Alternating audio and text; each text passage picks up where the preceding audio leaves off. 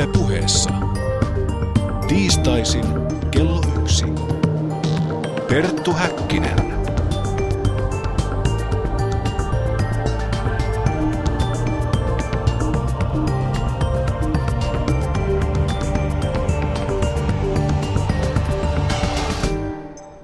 Ajatus lakkaa olemasta ajattelijan määrä. Ajattelijasta tulee ajatuksen määrä ja silti ajatuksen merkitys, sen mieli on ajattelijasta riippuvainen. Tästä ympärikäännöstä aukeaa hämmentävä syöveri. Yhdellä ja samalla hetkellä olet kuvitellut itsesi olemattomaksi ja kuvitellut tilallesi toisen.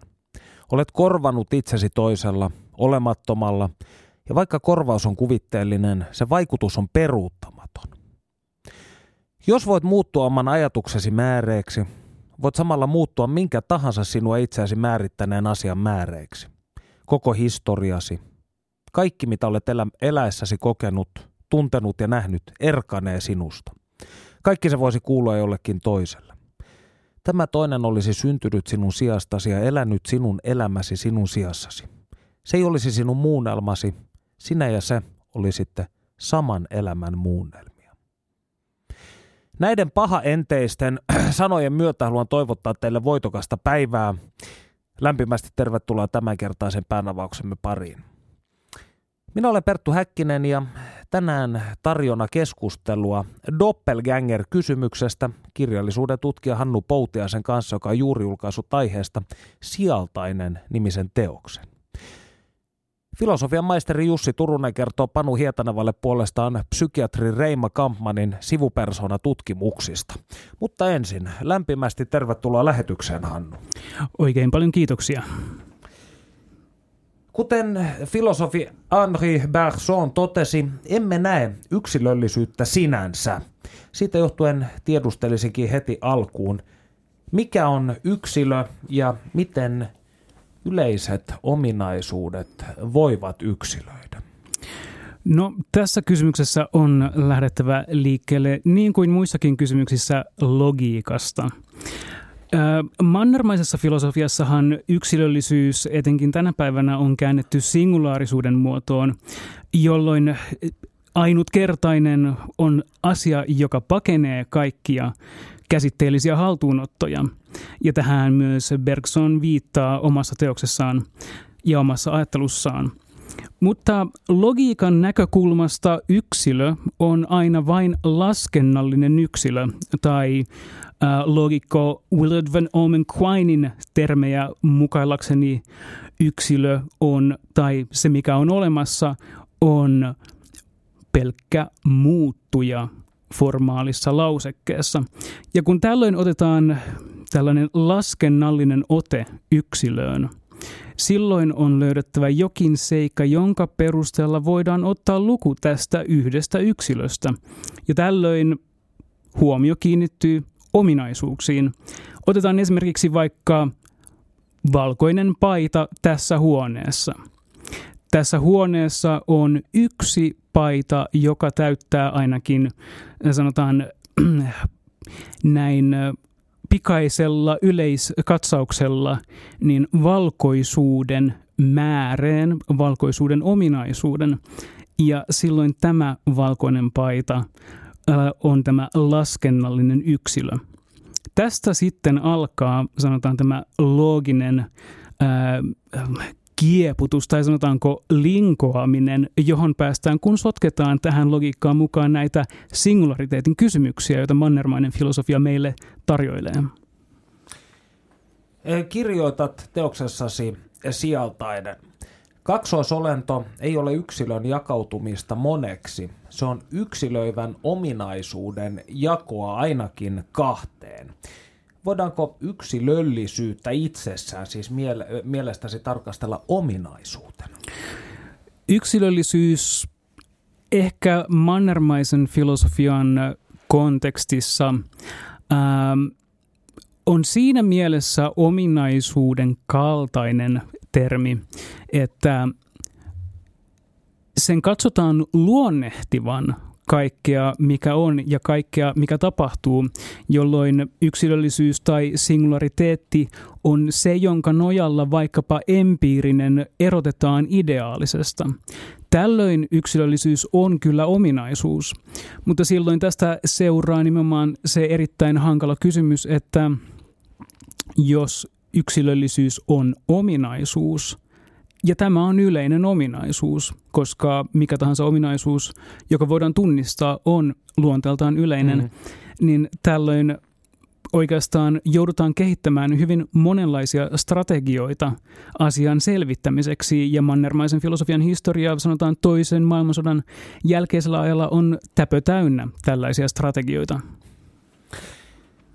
Mikä on sijaltainen? Sijaltainen lähtee liikkeelle äh, tästä äh, monen suomalaisen lapsuudessaan erittäin hedelmällisesti väärin kuulemasta rukouksesta, jonka itse asiassa aina siteeraan itse väärin, joten yritän kaivaa sen täältä kirjasta. on siis tämä iltarukous, jonka moni lapsi on äh, kuullut. Levolle lasken luojani armias ole suojani, jos sieltain en nousisi taivaaseen ota tykösi. Ja kyseisestä rukouksestahan on olemassa erilaisia äm, versioita, joissa kielioppi on hieman toinen, mutta tuossa kyseisessä muunnelmassa on se herkullinen yksityiskohta, että sijaltain ja en sulautuvat yhteen, jolloin nousee olento nimeltä sijaltainen, joka on vielä olento, joka nousee.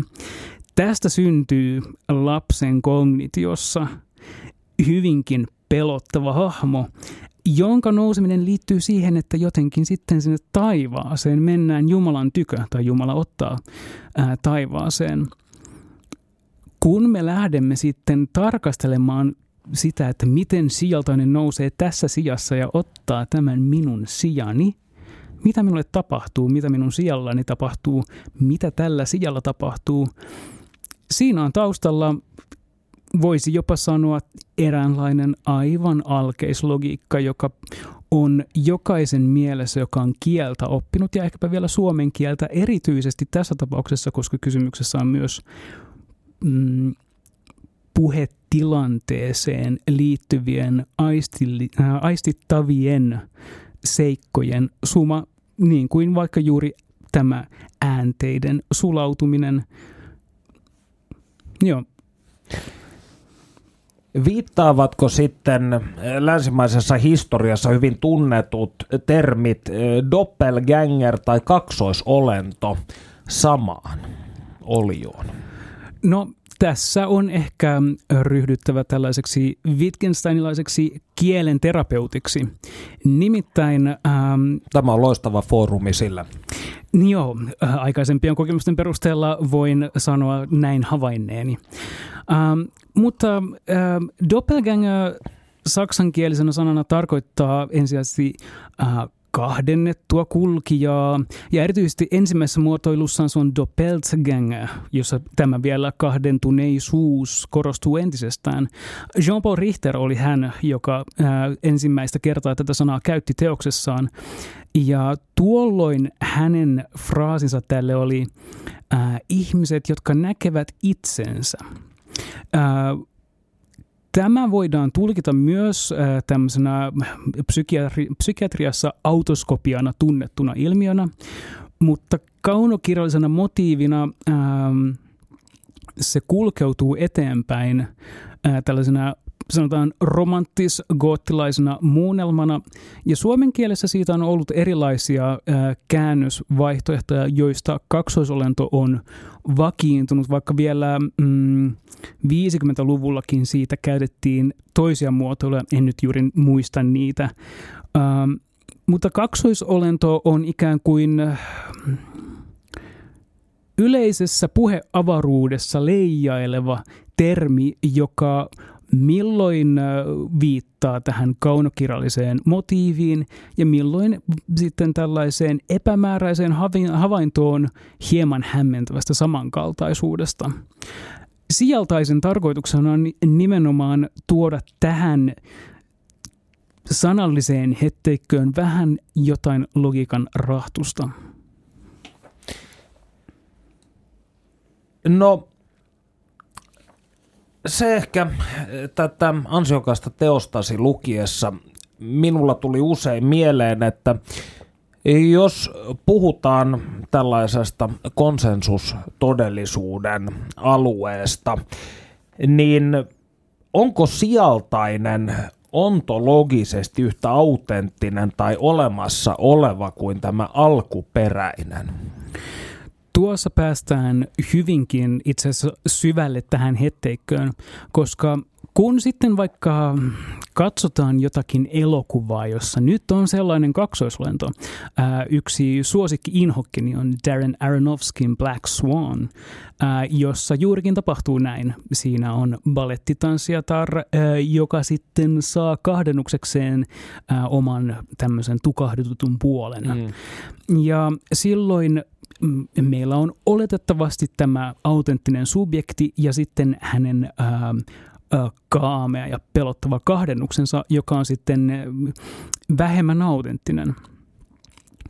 Mutta sijaltainen ei oikeastaan um, missään suhteessa palaudu autenttisuuden kysymykseen, tai voidaan sanoa näin, ää, kyseessä on sen laatuinen logiikka, joka ää, heivaa melko armottakin kysymyksen autenttisuudesta. Ähm, jos me lähdetään purkamaan äh, sitä, mikä on kaksoisolennon ähm, alkeisstruktuuri tai alkeellisin mahdollinen struktuuri jossakin fiktiossa, se on tämä. Samaa yksilöä on samassa maailmassa kaksi kappaletta ja se rikkoo kaikkia meidän tuntemia luonnonlakeja, mutta fiktiossa tällaiset mahdottomuudet ovat mahdollisia. Ää, mutta tuossa tilanteessa ei voida osoittaa, kumpi näistä olisi sen autenttisempi kuin toinenkaan. Päinvastoin, molemmat ovat saman yksilön autenttisia muunnelmia. Reaalitodellisuudessa vain toinen näistä voisi olla toteutunut toisen jäädessä pelkäksi mahdollisuudeksi, kun taas fiktiolla on se riemastuttava vapaus toteuttaa näitä vaikka tuhat määrin, niin kuin esimerkiksi nähdään niin sanotussa postmodernistisessa fiktiossa, jossa maailman välisiä rajoja ja hierarkioita sotketaan jälleen hyvinkin ää, mielikuvituksekkain tavoin. No toteat, että kaksoisolennon joukkooppi on sitä, että joukkoon sisältyy enemmän alkioita kuin siihen kuuluu. Kaksoisolento on siis näin ollen määriteltävä alkion kahdennukseksi. Ja oikeastaan itseäni tässä kiinnostaa se, että koska olet käsitellyt tätä sijaltais- tai doppelganger-teemaa hyvin monista eri kulmista teoksessa. Olet käsitellyt sitä logiikan, kulttuurihistorian, kirjallisuus, tieteen ja sanotaan eri ontologian tasoilla ö, liikkuen, niin mikä näistä sinun mielestäsi on sijaltaiselle paras ja luonnollisin kasvualusta? Missä sijaltainen viihtyy parhaiten? Todellisuuden varjoalueilla, koska sijaltainen on ensisijaisesti ontologinen, ähm, sanotaan vaikka figuuri, mutta ei pelkkä figuuri. Ähm, tällä sanalla tavoittelen nimenomaan sitä osaa todellisuudesta, jossa tapahtuu tällaista ähm, sijan ottoa. Tässä on itse asiassa tartuttava kysymyksen siitä, että mikä on aktuaalisen eli vallitsevan ja mahdollisen välinen suhde. Ja tämä vie itse asiassa äh, mahdollisten maailmojen semantiikan ja mahdollisten maailmojen ontologian kysymyksiin.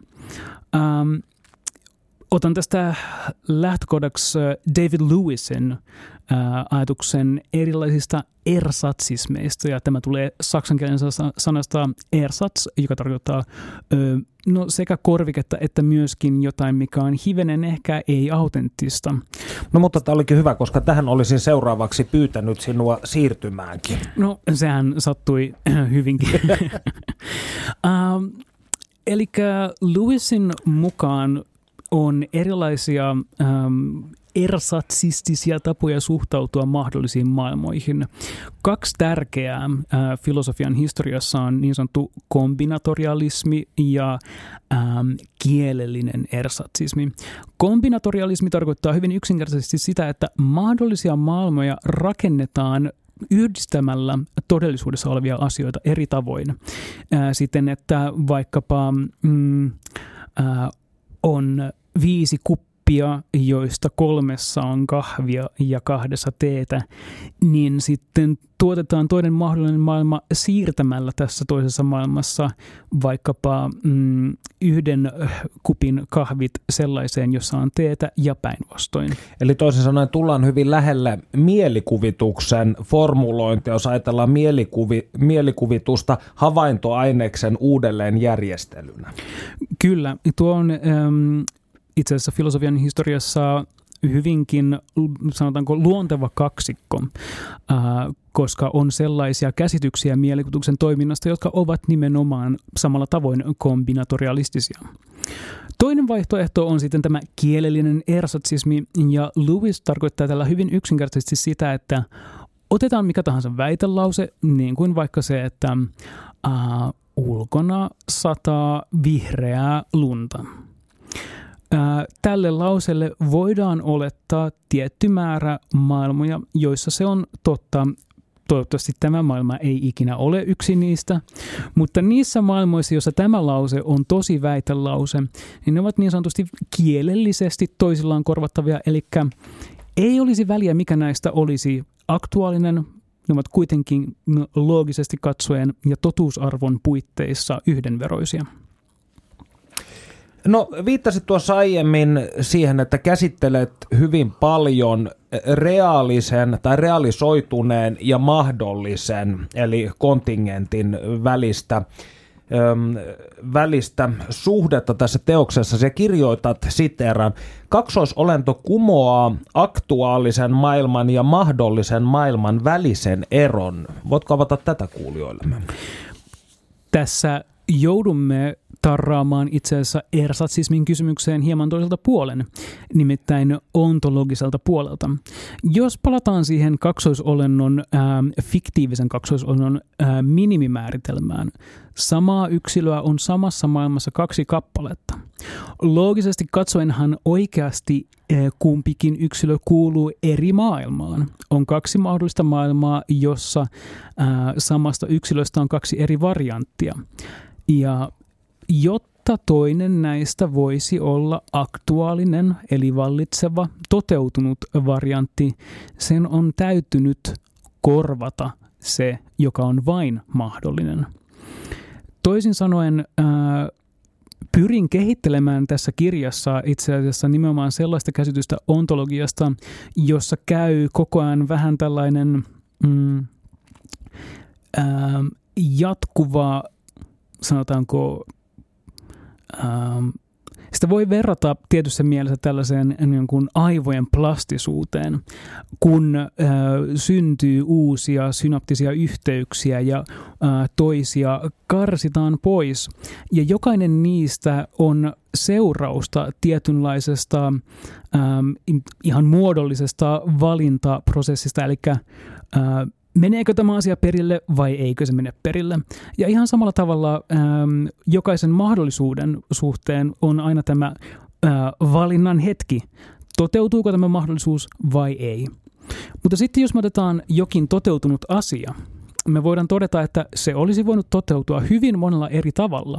Eli jos vedän mutkat suoriksi, hmm. niin onko sinun Hannu Poutiaisen toteutuma tehnyt muut Hannu Poutiaisen mahdollisuudet toteutumattomiksi ja pyyhkinyt ne mennessään. Nimenomaan eikä siinä vielä kaikki, sillä nämä muut mahdollisuudet kummittelevat minussa. Ne kummittelevat sitä enemmän, mitä vahvemmin olen tietoinen niistä. Ja tässä tulee nimenomaan mahdollisuuksien ajattelun, voidaan sanoa jopa suunnaton paino – nyt päästiin niin tällaisille ahdistaville tasoille, että kuunnellaanpa tässä vaiheessa kevennykseksi, kuinka Panu Hietaneva, lentävä reporterimme, sukeltaa mielen syövereihin ja tutustuu sivupersona-ilmiöön, sen historiaan sekä erityisesti psykiatri Reima Kampmanin tutkimuksiin, jotka saivat jotkut uskomaan jälleen syntymisteoriaan. Perttu Häkkinen. Psykiatrian dosentti Reima Kampman tutki 60- ja 70-luvuilla hypnoosia ja kehitti tutkimustensa pohjalta teorian sivupersoonista – hän siis uskoi, että ihmisessä on useampia persoonia ja että ne on mahdollista saada esiin syvän hypnoosin avulla. Kampman tunnettiin aikanaan myös tiedemaailman ulkopuolella, koska hän kertoi tutkimuksistaan mieluusti mediassa ja kirjoitti aiheesta kirjoja, joista tunnetuin on vuonna 1974 ilmestynyt Et ole yksin, tutkimuksia ihmisen sivupersoonista. Kampman kuoli vuonna 1992 ja ajan saatossa hänen perintönsä on hiipunut, mutta ei täysin unhoittunut. Vuonna 2013 Suomen virallisen albumilistan kärkipaikalla komeili viisi viikkoa J. Karjalaisen Et ole yksin albumi, joka on nimeään ja kansitaidettaan myöten kunnianosoitus Kampmanille ja tämän elämän työlle. Viime aikoina Kampman ei ole juurikaan puhutellut akateemista maailmaa, mutta Jussi Turunen on tutkinut hänen elämäntyötään Oulun yliopistossa. Turusen Reima Kampmania käsittelevä Progradu ilmestyi samana vuonna kuin J. Karjalaisen levy. Seuraavaksi me keskustelemme Jussi Turusen kanssa Reima Kampmanin sivupersona-teoriasta ja hänen tutkimuksistaan. Hyvää päivää Jussi Turunen. Hyvää päivää, kiitos kutsusta. Koska tämän haastattelun ytimessä on ajatus sivupersoonasta, niin määritellään aluksi se, mitä tarkoittaa sivupersona. No sivupersona on itse asiassa aika hankala määritellä. Ja tämä johtuu siitä, että sivupersona-ilmiö on edelleenkin tiedemaailmalle mysteeri, eikä sitä ole pystytty selventämään.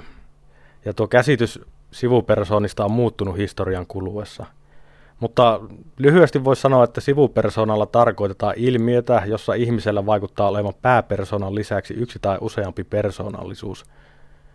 Ja ilmiötä voi käyttää, ja, tai ilmiöstä voi käyttää ja on käytetty muita nimiä, esimerkiksi monipersonallisuus, multipersonallisuus, tietoisuuden tuplaantuminen ja nyt sitten parikymmentä vuotta semmoista termiä kuin dissosiatiivinen identiteettihäiriö. Eri käsitteitä on käytetty eri tavalla ja eri aikoina ja niihin on vaikuttanut aina oma aikansa lääketieteellinen näkemys ilmiöstä. Ennen kuin Kampman alkoi tutkia sivupersoonia, niitä pidettiin merkkinä vakavasta mielenterveysongelmasta, mutta Kampman itse näki tilanteen eri tavalla. Mitä hän ajatteli sivupersoonista? Kampmanin sivupersoonat poikkeaa aika paljon noista aikaisemmista sivupersoonista, koska aikaisemmin sivupersoonista puhuttiin juuri sivupersoonan häiriön yhteydessä, jolloin kyseessä oli mielen terveyden häiriöt tai, tai ongelmat, ongelmat ihmisen mielenterveydessä, mutta hypnoosilla aiheutetuissa sivupersoonissa on oikeastaan kyse eri asiasta, ja hypnoosilla aiheutettuja tai aikaansaatuja sivupersoonia voivat muodostaa aivan terveet ihmiset, ja pääsääntöisesti muodostavatkin nimenomaan terveet ihmiset. Kampman itse jakoi sivupersona-ilmiön kolmeen lajiin tai osaan. Mitkä ne oikein ovat? Nämä osat on spontaani sivupersona, jolla tarkoitetaan just tätä sivupersona häiriössä esiin tulevaa sivupersonaa. Toinen on hypnoosilla aiheutetut sivupersonat, joista Kampman teki siis tutkimusta. Ja kolmanneksi Kampman toi esille jälleen syntymismuistot, mutta niitähän ei oikeastaan sen enempää käsitellyt, vaan pikemminkin vaan luetteli ne osana tätä. Ja ehkä myöhemmässä vaiheessa hän ei edes maininnut jälleen syntymismuistoja. Tutkaillaan seuraavaksi hieman historiaa. Kampmanin sivupersonia käsittelevä tutkimustyö oli uraa uurtavaa, eikä vertailukohtaa löydy sen paremmin kotimaasta kuin ulkomailtakaan. Niinpä olet liittänyt Kampmanin tutkimukset osaksi ihmisen moneutta tarkastelevaa tutkimusperinnettä. Mikä on ihmisen moneus? Joo, tämä moneus on itse asiassa aika hankala käsite, mistä mä en hirveästi pitänyt silloin, kun mä sen otin käyttöön ja pidän sitä oikeastaan vielä vähemmän nyt, mutta se on semmoinen välttämätön kattokäsite, minkä mä loin, tai oikeastaan lainasin sen torontolaiselta psykologilta Adam Crafterilta, joka käytti termiä multiple man. Se on semmoinen kattokäsite, jolla pyritään, jonka alle pyritään sisällyttämään kaikki tähän sivupersona ympärille liittyvä keskustelu. Ja tähän liittyy rajatietoja, tähän liittyy lääketieteelliset tutkimukset ja kaikki. Ja mä halusin tuoda ne kaikki esille, jotta mä pystyisin taustottamaan Kampmanin, tai maailmaa, johon tämä Kampmanin tutkimus ja Kampmanin tekeminen kuuluu. Mutta täytyy tarkentaa, että Kampman teki lääketieteellistä tutkimusta, eikä häntä pidä leimata rajatieteen tutkijaksi. Mä enemmänkin vaan näkisin, että se on helpompi ymmärtää sitä tutkimusperinnettä kokonaisuutena, jos otetaan siihen myös mukaan jotakin rajatiedon elementtejä. Lähinnä sen takia, että aikanaan lääketiede ei ole ollut tämän asian suhteen vielä niin vahvoilla jalansijoilla ja se on osittain ehkä sekoittunut rajatietoon tai, tai ilmiö ei ole päässyt muodostumaan tieteellisesti valmiiksi, niin sitä on helpompi tarkistella kokonaisuutena, jos siihen otetaan mahdollisimman laaja kanta mukaan. Kuinka sitten hypnoosin keksiminen liittyy tähän ihmisen moneuden käsitteeseen? Oikeastaan 1700-luvun lopulla alettiin tehdä havaintoja, havaintoja ilmiöstä, joka myöhemmin nimettiin siis hypnoosiksi. Ja samalla luotiin yleinen tietoisuus, tietoisuus tästä aiheesta ja alkoi myös kehittyä terminologia, joka ajan mittaan vakiintui. Ja tätä kautta myös työkalut, joilla pystyttiin tutkimaan tätä ilmiötä. Ja hypnoosin keksiminen oli siis luomassa maaperää tälle, tälle koko ilmiön medikalisoitumiselle. Tämä on tieteen historialle oikeastaan aika tyypillistä, että jos ollaan uuden ilmiön kanssa tekemisissä, niin aluksi tarvitaan jonkinlaisia havaintoja ja sitten tarvitaan yleistä kieltä, kieltä ja yleistä terminologiaa, jotta sitä ilmiöstä päästään puhumaan. Ja tämä hypnoosi oli niitä avaajia, keskustelun avaajia tämän suhteen, että sivupersonista ei oikeastaan voitu, voitu puhua, eikä ollut sellaista No ei ollut yleistä kieltä, kieltä eikä tuota, tietoisuutta näistä asioista ennen hypnoosia. Hypnoosi oli avaamassa sitä koko multipersonaalisuutta mutta, ja ihmisen moneutta. 1800-luvun lopulla psykologi Pierre Janet kehitteli teorian dissosiaatiosta, ja se myös vaikutti omalta osaltaan ajatukseen ihmisen moneudesta. Kerrotko hieman tästä? Mistä siinä oli kyse? Pierre Janet oli erittäin merkittävä tiedemies, ja hänen työllä on tosi suuri merkitys modernille psykologialle ja psykiatrialle, mutta Jane jäi sitten unohduksi aika pitkäksi aikaa, koska niin hänen aikalaisensa Freud toi samantyyppisiä teorioita esille ja markkinoi niitä huomattavasti paremmin.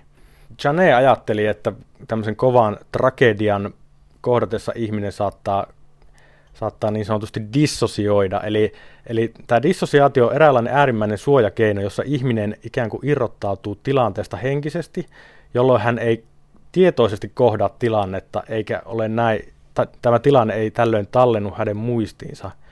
Ja Chane ajatteli, että tällöin ihmisessä oleva toinen tie, tiedostamaton suojeleva tietoisuuden osa ottaa tilanteen hoitaakseen ja varmistaa näin, että normaali valve, valveminen pysyy ehjänä ja että sille ei tapahdu mitään pahaa. Eli ihmisen mieli siis pyrkii suojelemaan ihmistä. Niin, ihmisellä on tavallaan tämmöinen toinen mieli, joka on, joka on tämän normaalin mielen alle ja josta normaalin mieli ei ole tietoinen ja tämä pyrkii sitten suojelemaan, suojelemaan ihmistä juuri näin. Entäpä sitten 1900-luku? Mitä silloin ajateltiin ihmisen moneudesta? No 1900-luvulla tiede, tiede eteni vauhdilla ja niin myös, niin myös ihmisen mieltä käsittelevä tiede. Ja tässä oikeastaan tapahtui muutama keskeinen seikka, joka toi tätä, tätä niin sanottua ihmisen moneutta yleisempää tietoa. Ja ensimmäinen oli jonkunlainen julkisuus, jota syntyi kirjojen myötä, eli muutama tapaus dokumentoitiin ja niistä kirjoitettiin kirjoja ja ihmiset olivat niistä tosi kiinnostuneita ja asiasta tehtiin elokuvia. Eli tämmöinen yleinen tietoisuus pääsi heräämään. Toisaalta tehtiin todella tärkeä kirja, joka käsitteli psykiatria historiaa ja ensimmäistä kertaa kokousta tämä ilmiötä kunnolla esille, tai kunnolla yksin kansiin. Tämmöinen kirja kuin The Discovery of Unconsciousness vuodelta 1970, jonka kir- kirjoitti Henry Ellenberger. Ja kolmantena tekijänä oli sitten uudet tutkijat, eli oli uusi aika ja tuli uusia tutkijoita, jotka alkoi organisoida tämän ihmisen moneuden tai multipersonaalisuuden ympärille erilaista toimintaa. Ne kirjoitti ohjeita psykiatreille, järjesti työpajoja ja toimi asiantuntijana. Eli se ilmiö alkoi saada, tai tuli yleiseen tietoisuuteen, su, yleiseen tietoisuuteen ja tuli myös tiedemaailman yleiseen tietoisuuteen. Perttu Häkkinen. Siirrytään nyt Reima Kampmanin tutkimuksiin. Hän aloitti sivupersona-tutkimuksensa Oulussa vuonna 1968, kun hän alkoi tehdä väitöskirjatutkimustaan. Kuinka paljon hän tiesi sivupersona-ilmiöstä ennen kuin aloitti omat tutkimuksensa? No, sivupersona-ilmiö oli tuohon aikaan vielä melko harvinaista, sitä oli kirjoitettu aika vähän. Ja Kampman tiesi noin 200 tapausta jossa ihmisessä oli havaittu yksi tai useampi ylimääräinen persoonallisuus. Tässä on kuitenkin tärkeää huomata, että se oli, kyseessä oli spontaani sivupersona, eli ei hypnoosilla aiheutettu sivupersona. Ja ilmiö oli vielä kohtuullisen tuntematon, vaikka oltiinkin jo 70-luvulla, ja sillä ei ollut virallista tautiluokitusta. Eikä sillä toisaalta ollut merkittävää asemaa maailmalla, eikä se ollut tullut vielä yle, osaksi yleistä tietoisuutta, vaan se tuli vasta muutaman vuoden myöhemmin. Oikeastaan aika lailla kampanjan väitöskirjan jälkeen. Ja lähtiessään täh- tekemään tätä tutkimusta kampanja oli kuitenkin aika hyvin perillä, perillä alan kirjallisuudesta ja muista tutkimuksista. Ja hän oli myös tietoinen, että aikaisempaa tutkimusta ei juuri ollut. Kampmanin tutkimuksessa oli mukana vapaaehtoisia koululaisia ja opiskelijoita. Kerrotko hieman siitä, millainen tämä tutkimus oli? No, tutkimuksen esivaiheet aloitettiin vuonna 1968 ja tutkimus saatiin loppuun vuonna 1973. Ja tämän tutkimuksen tarkoitus oli selvittää, onko ilmiö todellinen vai voiko sitä näytellä. Ja lisäksi tutkimuksessa haluttiin selvittää, kuinka yleistä hypnoosilla aiheutettu monipersoonallisuus on ja millainen ilmiö on luonteeltaan ja perustaltaan. Tutkimuksen tarkoitus oli myös vertailla niiden ihmisten persoonallisuuksia, jotka pystyivät syvässä hypnoossa muodostamaan toissi, toissijaisia persoonallisuuksia niiden ihmisten persoonallisuuteen, jotka vajosivat syvään hypnoosiin, mutta eivät pystyneet muodostamaan sivupersoonia koe haluttiin tehdä isolle ryhmälle, jotta se tulisi mahdollisimman kattavaa, ja sen tarvittiin paljon ihmisiä, ja siinä lähestyttiin sitten koululaisia. Ja ensimmäiseen ryhmään valittiin 190 ja toiseen 450 oppilasta. Ja koehenkilöt hypnotisoitiin ryhmissä niin, että jokaisen ryhmän kuuluu 8-15 oppilasta. Ja ne henkilöt, jotka reagoivat annettuihin sukkestioihin, otettiin jatkotutkimuksiin, jossa heidät hypnotisoitiin yksitellen. Ja mikäli he tosiaan vaipu tähän syvään transsiin, niin heidät valittiin viimeiseen vaiheeseen. Ja noin 17 prosenttia henkilöistä vajosi syvää hypnoosiin. Entä kuinka moni pystyi tuottamaan sivupersoonan? Sivupersoonan pystyi tuottamaan vajaa 7 prosenttia kokeeseen osallistuneista ihmisistä. Millaisia havaintoja Kampman teki tutkimuksensa aikana? Koehenkilöt tehdystä persoonallisuustutkimuksesta tuli yllättäviä tuloksia. Ja näissä tutkimuksissa kävi ilmi, että ne henkilöt, jotka pysty hypnoissa tuottamaan sivupersoonia, olivat egoiltaan vahvempia ja terveempiä sekä persoonaltaan sopeutuvaisempia kuin sellaiset henkilöt, jotka eivät niitä pystyneet tuottamaan. Tulokset oli yllättäviä, sillä ne oli täysin vastakkaisia aikaisempiin havaintoihin liittyen, jota oli esitelty sivupersoonien yhteydessä ja sivupersoonatutkimuksissa. Joten aika, kun aikaisemmin ajateltiin, että kyky luoda sivupersonia oli, oli psyykkisen epävarmuuden merkki ja johtui siitä, että ihminen kohtasi vakavia traumaa tai hankalia tilanteita tai poikkeuksellisen hankalia tilanteita elä, elämässään, niin hypnoosilla aiheutetut sivupersonat oli pikemminkin päinvastoin. Ja pystyttiin todistamaan, että ne on pikemminkin itsenäisiä muuntautumiskykyisen egon voimavaraa. Kampman teki väitöskirjansa pohjalta sivupersonallisuusilmiöstä populaarimmin kertovan Et ole yksin kirjan vuonna 1974. Siinä hän kuvaa muun muassa sitä, kuinka hypnotisoitu ihminen sitten tuottaa sivupersoonan. Mitä hän ajatteli tästä prosessista? Kampman ajatteli, että sivupersonat saa aineksia tämän koehenkilöelämästä ja hänen mukaansa – tietomäärä, jonka ihminen tiedostaa, on häviävän pieni siihen verrattuna, mitä aivot tallentaa. Ja Kampman kertoo, että hy- syvässä hypnossa olevat ihmiset saattu muistaa tosi yksityiskohtaisia asioita, niin kuin oppikirjojen pilkkoja ja pisteiden paikkoja vuosien takaa. Ja, ja tämä sai tietenkin Kampmanin hirvittävän uteliaksi tämä koko ilmiö. Ja hän itse asiassa kertoi, että hän pyrki jossain tapauksessa tarkistamaan tietoja, koska ne tarinat ja ne ihmiset, jota, tai ne persoonat, joita hypnoissa tulee esille, on niin todentuntuisia, että hän halusi itsekin tarkistaa joitakin yksityiskohtia, mutta tässä tapauksessa hän ei onnistunut löytämään oikeita tietoa ja päätti jättää, jättää etsintänsä siltä erää siihen ja keskittyä enemmänkin tähän tieteelliseen lähestymiseen. Kampman koki, että suuri yleisö tulkitsi hänen Et ole yksin kirjansa väärin.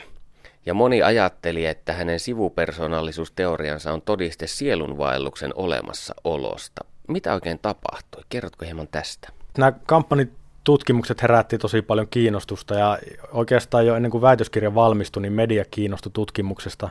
Ja niin kotimaisia kuin ulkomaalaisiakin televisioryhmiä saapui tekemään juttua hypnoosilla aiheutusta sivupersonista.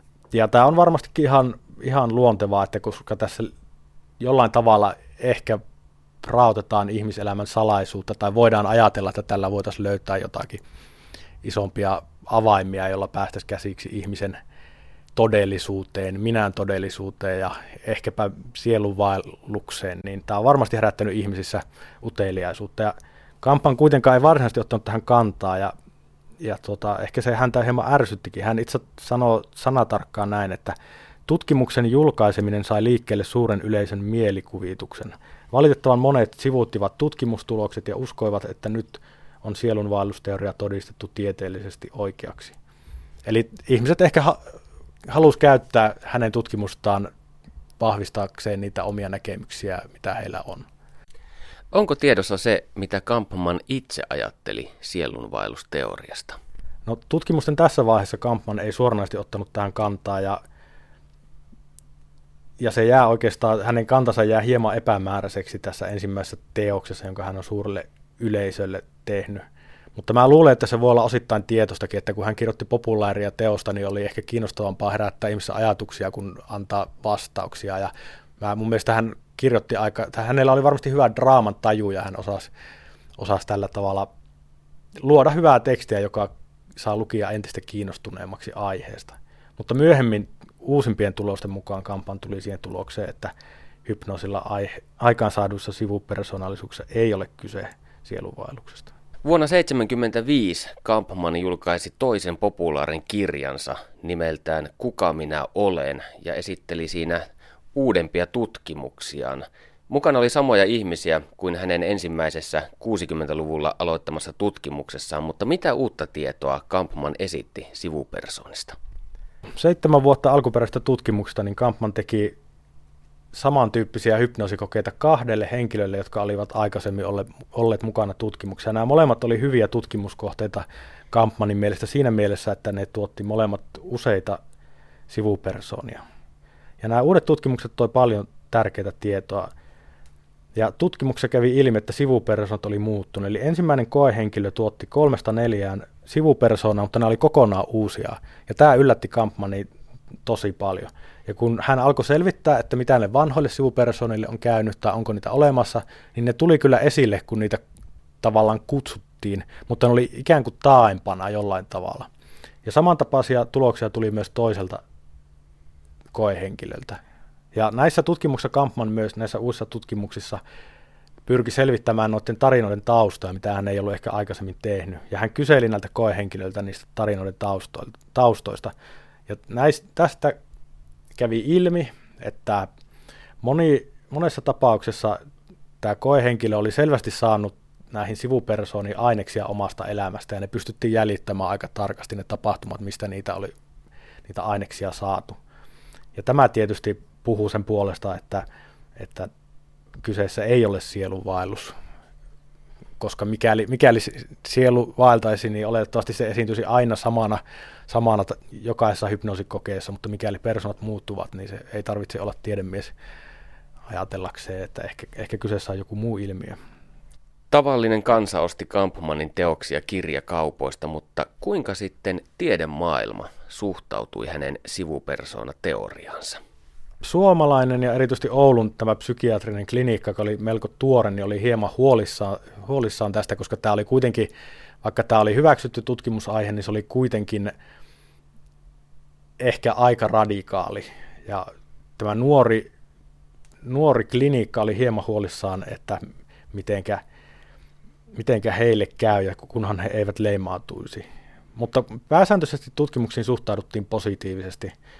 Ja varsinkin Kampmanin artikkeli, joka koski tätä väitöskirjaa, joka julkaistiin kansainvälisessä julkaisussa, niin se herätti mielenkiintoa ja, ja se hyväksyttiin. No hän oli omalla alallaan arvostettu tekijä ja hänen viitataan oikeastaan aina, kun asiasta puhutaan laajemmin, niin hänen teokseensa viitataan, että hän on kyllä hän on hyvin tiedossa omalla alallaan edelleenkin, mutta päähuomio on kuitenkin, kun puhutaan sivupersoonista, niin sivupersona häiriössä. Ja tässä on kyseessä siis hypnoisilla tuotetut sivupersonat, joka on enemmänkin sivujuonne tässä samassa maailmassa ja samassa kokonaisuudessa. Perttu Häkkinen. Ja lämmin kiitos lentävälle reporterillemme Panu Hietanevalle sekä FM Jussi Turuselle tästä valaisevasta Reima Kampmanin elämäntyötä käsittelevästä puheenvuorosta. Minä jatkan Hannu Poutiaisen kanssa täällä studiossa sijaltais kysymyksen parissa askartelua ja jäimme oikeastaan äsken siihen sijaltaisen määritelmiin. Ja sinä Hannu toteat, että jos määrittelet kaksoisolennon joukoksi, joka on itseään suurempi, jonka jäsenet hävittävät ja synnyttävät toisensa samanaikaisesti, on kaksoisolento paitsi matemaattinen, myös looginen ja ontologinen harha. No lukuisat historian suurmiehet, kuten Goethe, Demopassant ja Shackleton kuitenkin omien todistuksiensa mukaan todistivat kyseistä harhaa ilmiö maailmassa. Miten tulkitset tai selität tämän? No aivan ensimmäiseksi äh, tätä lähestyessäni äh, teen varotoimenpiteen ja pidättäydyn käyttämästä äh, tulkintarakenteita, joita filosofi Daniel Dennett kutsuu intuitiopumpuiksi. Eli äh, asiaa lähestytään ikään kuin siltä kannalta, jossa me heti tiedetään jotain siitä sen merkityksestä, tarrataan siihen merkityssisältöön ja sitten ikään kuin äh, iloisesti porskutellaan siinä eteenpäin. Äh, sen sijaan mm, otan jälleen sen hyvinkin ankaran ja ehkä myös äh, hieman ähm, vaivalloisen loogisen äh, käänteen. Ja kysyn, mikä on tällaisen tilanteen struktuuri, miten se struktuuri voi vallita reaalitodellisuudessa, jossa ei pitäisi moisia samanaikaisia varianttien olemassaoloja tapahtua, ja millaisten ehtojen vallitessa sellainen voisi kuitenkin vallita. Ja mm, ensimmäinen siirto tässä on tavallaan sen fenomenologisen sisällön äm, sulkeistaminen, mikä on ehkä hieman kierroakin siinä mielessä, että fenomenologiahan on vain sulkeistamista. Eli sulkeistetaan olemassa oletus, äh, olemassaolo-oletus äh, kaikista tietoisuuden sisällöistä ja tarkastellaan niiden ilmenemistä merkityksellisinä sinänsä. Kun taas jos tähän otetaan tämä fenomenologian sulkeistus, niin silloin ei kysytä sitä merkitystä, vaan päinvastoin kysytäänkin sitä, mitä jää jäljelle, kun emme eksy vaikkapa kysymyksiin subjektista, subjektiivista merkityksestä. Silloin jää jäljelle tilanne, jonka looginen ristiriitaisuus velvoittaa etsimään sen luonteista selitystä tai ratkaisua, jossa ää, kysytään, mitä maailmalle tapahtuu tuollaisessa tilanteessa. Ja hyvä esimerkki olisi itse asiassa juuri tämä Goethen kertomus, jossa, joka ensinnäkin liittyy emotionaalisesti vaikeaan tilanteeseen. Hän on varttuneempana miehenä ratsastamassa takaisin ähm, muistaakseni menettämänsä rakastetun luokse ja silloin hän näkee itsensä ratsastamassa vastaan nuorena miehenä ja hän muistaa, että, että juuri tuon väriset vaatteet minulla silloin oli. Tuo olen minä. Ähm, no, koska kysymyksessä on emotionaalisesti latonut tilanne, koska kysymyksessä on subjektiivisesti äärimmäisen merkitystihä tilanne, on erittäin helppo käynnistää se intuitiopumppu ja ruveta puhumaan vaikkapa sitten ähm, äh, romantiikan ajan äh, subjektista, joka on sitten äh, tällainen ja tällainen. Tällaiselle vaikutukselle altis ja niin edelleen. Nimenomaan, mutta mikä tuossa on aivan ensiarvoisen tärkeää on se, että Goethe itse koettuaan tuon ei ole enää se, mikä hän oli ennen sitä.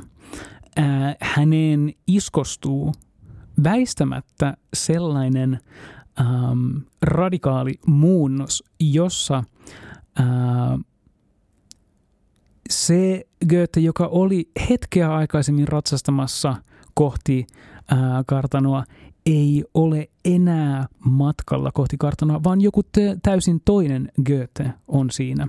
Katkos. Katkos. Ja Tämä katkos on muodonmuutos ja itse asiassa tällaisia muodonmuutoksia ei välttämättä luonnehdi sinänsä ristiriitaisuus, koska jos me tarkastelemme vaikka evoluutiota, lajiutuminen on samanlainen katkos, jossa yksi laji ilmestyy tässä kyseisessä kehityslinjassa edellisen tilalle. silloin emme puhu myöskään minkäänlaisista merkillisistä lajimerkityksistä, vaan yksinkertaisesti maailmallisesta tapahtumasta, jossa katkoksen luonne tuottaa muodonmuutoksen.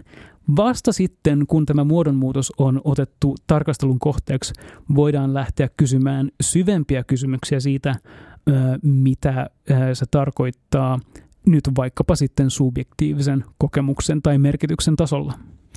Täytyy sanoa omassa elämässäni myös tämä tarina Goethestä nuorena miehenä aiheutti jonkinnäköisen katkoksen, sillä tämä, oli, tämä tarina oli ensimmäinen oma kosketukseni tähän kulttuuriseen ilmiön, jota doppelganger-ilmiöksi nimitetään.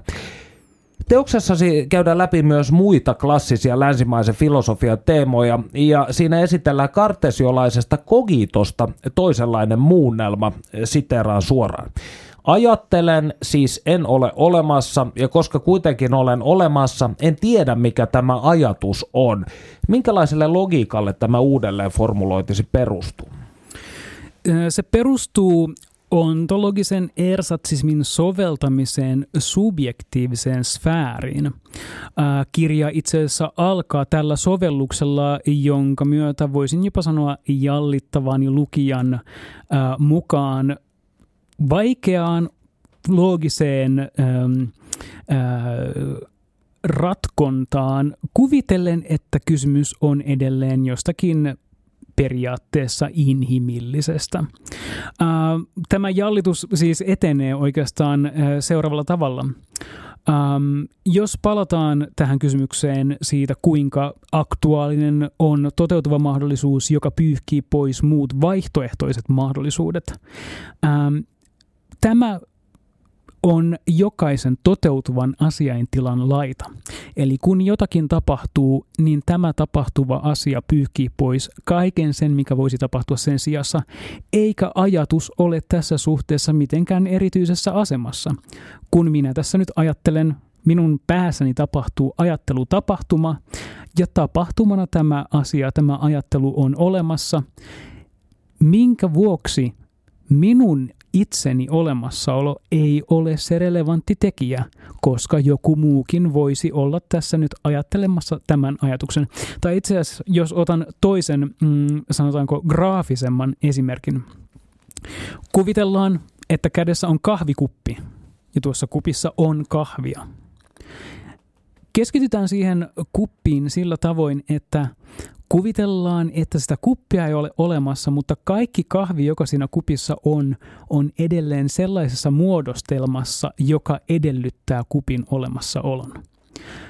No, siinä tulikin jo tämä looginen välttämättömyys, että jos me kuvitellaan kahvi sellaiseen muodostelmaan, joka edellyttää kupin olemassaolon, meidän on pakko olettaa, no sitten toinen kuppi siihen tilalle. Ja sama pätee ajattelijan ja ajatuksen suhteeseen tässä mm, ää, konstruktiossa. Eli jos ajatus tapahtumana on tapahtunut ja kuvitellaan, että sen ajattelija ei ole olemassa, niin tämän ajatuksen on tapahtuttava jossain. Ja tämä jossain on se ajattelija ja mikä kaikkein kenties ähm, karmaisevinta, mutta ehkä myös tieteisspekulaatioiden kannalta antoisinta, sen ei ole pakko olla edes ihminen. No, jos tietty elämä on eletty, jonkun on täytynyt elää se. Se, joka on tämän elämän elänyt, on elänyt sen korvikkeidensa sijasta, mikä tarkoittaa, että hän on elänyt elämänsä näiden korvikkeiden poissaolona. Ja jos elämämme ei kuulu meille, jos joku muu olisi voinut elää sen puolestamme, tämä elämä olisi eletty meidän poissaolonamme. Tästä sinä toteat, olisi osattava siis ahdistua elämästä sinänsä, ja tämän ahdistuksen olisi osattava antaa kasvattaa. Mitä tarkoitat? Kasvattaa mihin? Tässä on taustalla itse asiassa mm, kirjani voisi sanoa eksistentiaalinen juonne. Ähm, elämästä ahdistuminen on tietyssä määrin äh, oma vastavetoni Martin Heideggerin ajattelulle, jossa äh, tämä no sanotaan ihminen, vaikka Heideggerin Dasein ei sinänsä tarkoita suoraan ihmistä. Kyllä. Dasein on siis se olevainen, jolle sen oma olemassaolo on kysymys, jolloin ihminen on Dasein siinä mielessä, että hänessä toteutuu tämä Daseinin määritelmä. Itse reflektiivinen olio. Kyllä, ja joka ahdistuu omasta kuolemastaan ja jonka oleminen on olemista kohti kuolemaa, mikä tarkoittaa sitä Heideggerin ää, ajattelussa, että koska kukaan ei voi kuolla toisen puolesta tämän omaa kuolemaa. Jokaisen kuolema on nimenomaan oma. Itse asiassa vasta kuoleman kautta ihmisestä tulee omansa. Ähm, no, tämä on hieman tällaista quasi-Heideggerlaista äh, sanankäyttöä, jota itse äh, vain imitoin en niinkään ö, suosi. Ä, Eli onko sinulla ketun häntä kainalossa? Ä, kyllä, ja mm, no, sitä kettua voidaan nimittää vaikka Jacques Derridaksi, mutta ähm, kun kuljetetaan tätä omasta kuolemasta ahdistumista ja oman kuoleman yksilöivää vaikutusta ää, toiseen suuntaan, eli nimenomaan korvattavuuden suuntaan, jos kuoleman ajatellaan olevan se, mihin nähden jokainen on korvaamaton, niin no, jos joku on elänyt tämän elämän, jonka minä olen elänyt, niin silloin sen täytyy vain olla joku. Ja silloin se voisi olla joku muu kuin minä. Ja jos tästä ahdistutaan, nimenomaan jos tästä osataan ahdistua, niin nähdään, että vaikkapa joku yksittäinen teko, jonka teen, ei ole vain sen merkityksen määrittämä, jonka itse sille annan, vaan sillä on todella ääretön määrä muita mahdollisuuksia, muita toteutumattomia ää, intentioita, jotka minun olisi osattava ottaa lukuun voidakseni toimia eettisesti. Sen takia, ja tässä itse asiassa tulee Kierkegaardin ähm, ajattelu mahdollisuuden koulusta. Äh, teoksessaan Ahdistus äh, Sören Kierkegaard, tanskalainen eksistenssiajattelija, ähm, sanoo, että yleensä ihmiset voivottelevat siitä, kuinka raskasta aktuaalisuus on. Aktuaalisuus on niin, kun pitää koko ajan elämässä ottaa vastuuta niin hirveän monesta asiasta, kaikki on hirveän vaikeaa ja niin edelleen. Mutta että mahdollisuudet ovat aina niitä onnellisia, höytyväisiä kuvitelmia siitä, mikä voisi olla mm-hmm. mahdollista. Mutta Kierkegaard kääntää tuon ankarasti toisinpäin. Hän sanoo, mahdollisuus on kaikkein raskainta kantaa, koska kaikkein pahin voisi olla mahdollista. Tai itse asiassa mahdollisuuksien joukossa on aina ne pahimmat mahdollisuudet. Ja jos tämän kääntää mm, sijaltaiskielelle, se tarkoittaa sitä, että ihan sinänsä hyvällä aikomuksella tehty teko olisi voitu tehdä myös huonolla aikomuksella, eikä voida elää eettisesti, ellei tätä huonoa aikomusta oteta ajatuksessa lukuun. No, spekuloidaanpa hivenen tässä päätteeksi vielä. Simulaatiohypoteesit ovat pulpahtaneet jälleen vahvasti esille jopa akateemisessakin keskustelussa ja toisena kuulee argumentoitavan, että on häviävän pieni tilastollinen mahdollisuus tai todennäköisyys, että tämä todellisuus, jossa elämme, olisi heittomerkeissä tämä ainoa ja alkuperäinen. Olemmeko me siis mahdollisesti sijaltaisia sijaltaismaailmassa? Olemme varmasti, koska olemassaolomme luonnehtii korvattavuus, korvauksellisuus ja ajatellaanpa, että olemme simulaatiossa. No, se on jonkun luoma simulaatio, mutta kuvitellaanpa joku korvike sille, jonka simulaatio, jonka luoma simulaatio tämä on. Onko tämäkin simulaatio?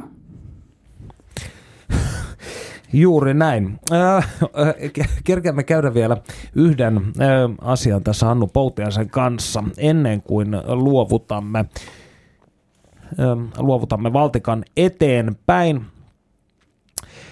Minua kiinnostaa tämä, että onko kaksoisolento aina kategorisesti uhkaava ja paha enteinen? Entäpä suojelusenkelit, yliminät, muinaisten egyptiläisten varjon käsite, suojaavan varjon siis, ja suomalais-ugrilaisten kansojen ajatus siitä, että ihmisellä on fyysisen ruumiin lisäksi kaksi erillistä sielua, niin sanottu ruumisielu eli löyly ja vapaa sielu eli itse. Mm, Kategorisesti uhkaava se on ainoastaan näissä sanotaan gootti-romanttisissa kertomuksissa, joissa kaiken oletetaan kohdistuvan subjektiin. Ja ää, aina kun teoreetikot, kirjallisuuden tutkijat, filosofit lähtevät liikkeelle näistä subjektioletuksista, niin tuloksena on aina nimenomaan tämä uhka. Ää, mutta ei sen tarvitse olla näin.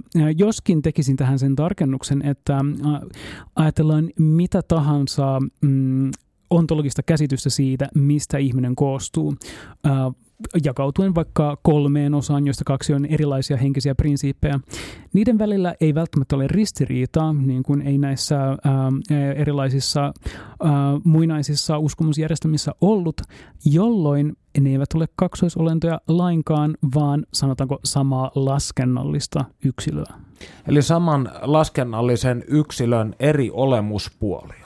Eri olemuspuolia, mutta siitäpä vasta ontologista hämminkiä syntyy, jos emme usko tällaisten ää, toisten tasojen olemassaoloon ja sitten ne alkavatkin toteutua. Tähän ei ole välttämättä hyvä lopettaa, mutta se on pakko. Lämmin kiitos vierailusta, Hannu Poutiainen. Oikein paljon kiitoksia keskustelusta. Ja me palaamme asiaan jälleen ensi viikolla. Siihen saakka, voikaa hyvin. Yle puheessa. Tiistaisin kello yksi. Perttu Häkkinen.